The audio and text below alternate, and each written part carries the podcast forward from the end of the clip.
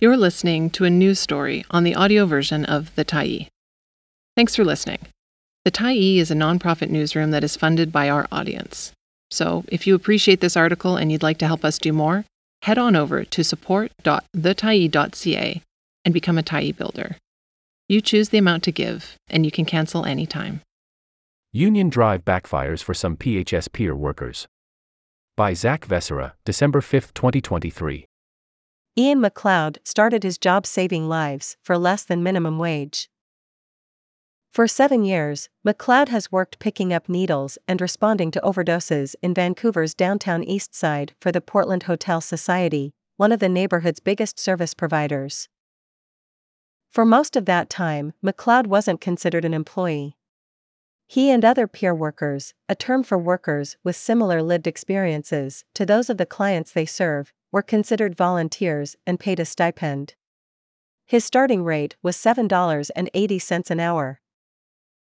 Two years ago, McLeod and about 35 other peers at PHS voted to join a union, something they saw as a path to job stability, fair compensation, and respect. For them, it's worked. But for most other peer workers, it's been a disaster. The PHS successfully argued at the BC Labour Relations Board that the vast bulk of peer workers should be excluded from the collective agreement, arguing they were volunteers and not employees. PHS's most recent estimates are that there are roughly 100 such volunteers who are not part of the union. Many of the volunteers who were left out of the union bid have since seen their work opportunities dry up. The Tyee has spoken to four current and former peer workers at the Portland Hotel Society who say some of their colleagues have lost their volunteer positions or had their stipends reduced or hours cut since peer workers voted to join the Canadian Union of Public Employees. McLeod, who is a member of CUPE, says some of those volunteers had done those jobs for more than 20 years, sometimes literally working for meal vouchers. Most peers asked not to be named in this article. The PHS media policy forbids staff from speaking with reporters, meaning staff like McLeod risk discipline or termination by speaking with the Tyee. Michael Vonn, the CEO of PHS, said in an interview that the nonprofit had only so much money to divide among peer workers. She said the costs and constraints of the unionization bid meant most of the money now goes to those peers covered by the agreement, leaving far less for the greater group. Clearly, not everyone is going to enjoy the benefits of the certification, Vonn said. There's nothing to say outside of that, except I know a number of people were very disappointed. CUPE Local 1004, the Union McLeod and other peers originally voted to join, did not respond to requests for comment. Those peers and other PHS staff are now represented by CUPE Local 5536, which split off from CUPE 1004 because of a change in how the province bargains with public sector employees. That local's president, Andy Healy, said he believed all peer workers should have been allowed to join the union. He pointed out that people who use drugs, like peer workers, were the building blocks of many programs operated by PHS, including Insite, the country's first supervised injection site. Insite wasn't started by some bureaucrats at the health authority, Healy said. It was started by drug users on the ground who envisioned a better model and went ahead with it.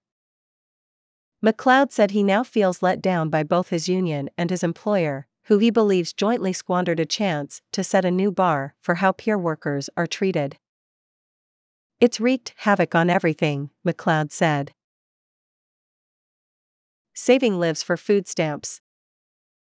The Portland Hotel Society is one of the largest nonprofits operating in Vancouver's downtown east side. It has a budget of more than $66 million, employs hundreds of staff, and operates about 1,700 supportive housing units and a range of health services. Those include multiple overdose prevention sites and harm reduction programs that are vital in a neighborhood that has been called the epicenter of Canada's toxic drug crisis. For decades, PHS has recruited peer workers to help it deliver those services. Before the union certification, PHS had two main jobs for peer workers.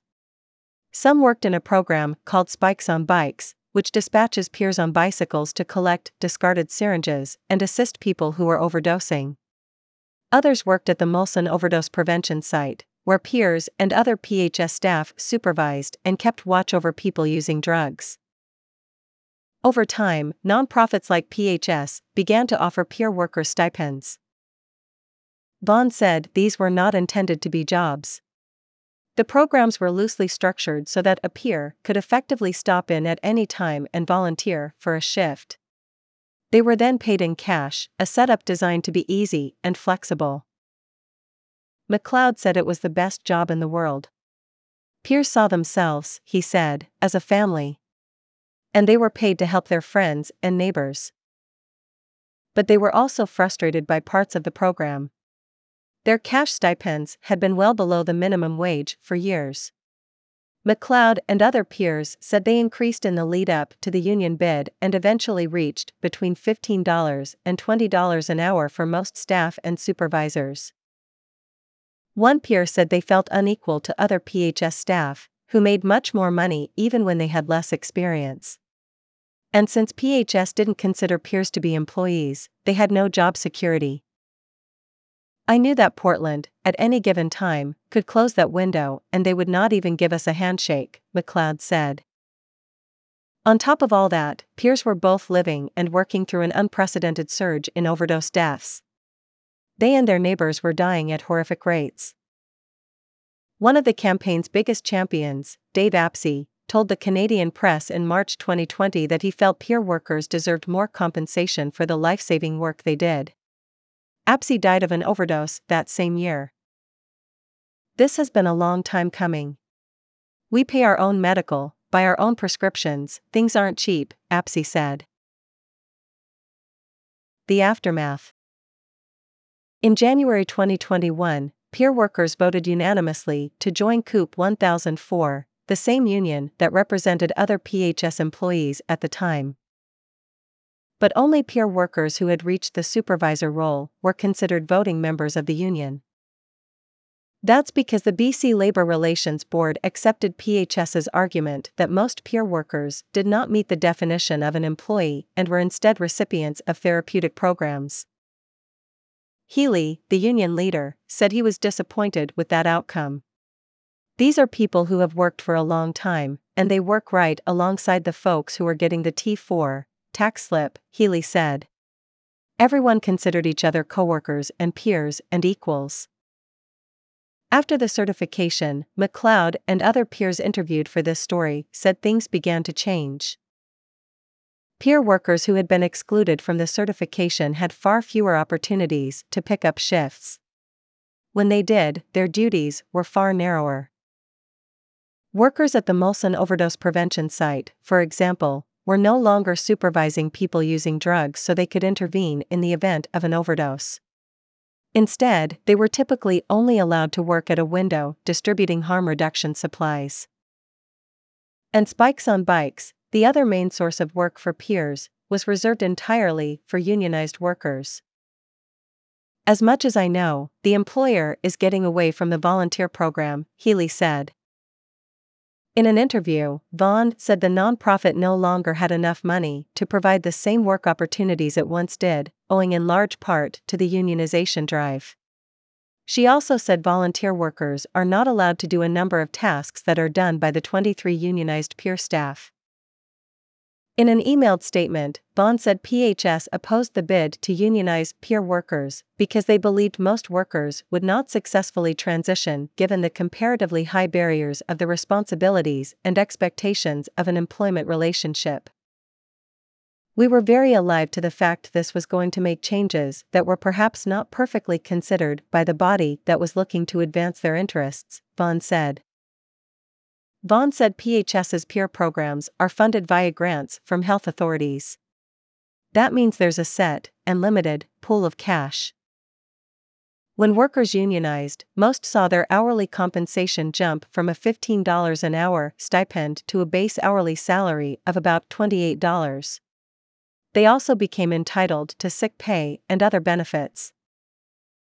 The result, Vonn said, is they had to rein in spending on the volunteer side of the program. The results for some workers have been devastating. Some lost their positions entirely. McLeod said one of his colleagues took a pay cut to $10 from $15. One worker who supported the union drive said they felt like the outcome was a kick in the teeth. Some peers added that they felt they no longer had any opportunity to advance to a better position.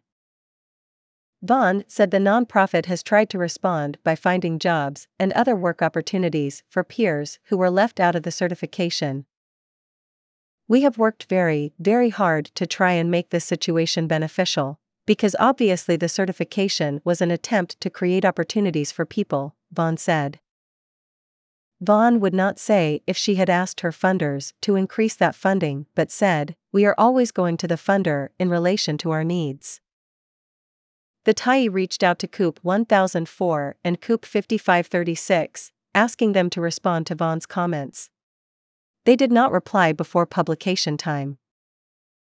In an earlier interview, Healy said the nonprofit had not done enough to help peer workers. Layers of bureaucracy don't necessarily do what's right for people, Healy said. McLeod, for his part, is upset with the union and his employer. He feels outrage, he said, for longtime colleagues who were excluded from the certification, but he also says CUPE hasn't done enough for him and his peers, and that he wishes they had voted for a different union. If I was king of the world, I would go back to the same system. They had an opportunity when they were negotiating to be world leaders in employing people with addiction, McLeod said. There will be nothing that changes unless society sees us and values us in a different light. Thanks for stopping by the Tyee today. Anytime you're in the mood to listen to important stories written well, we'll be here. And if you'd like to keep independent media going strong, head over to thetyee.ca and click on the Support Us button to pitch in. Finally, big, big thank you to all of our Tyee builders who made this story possible.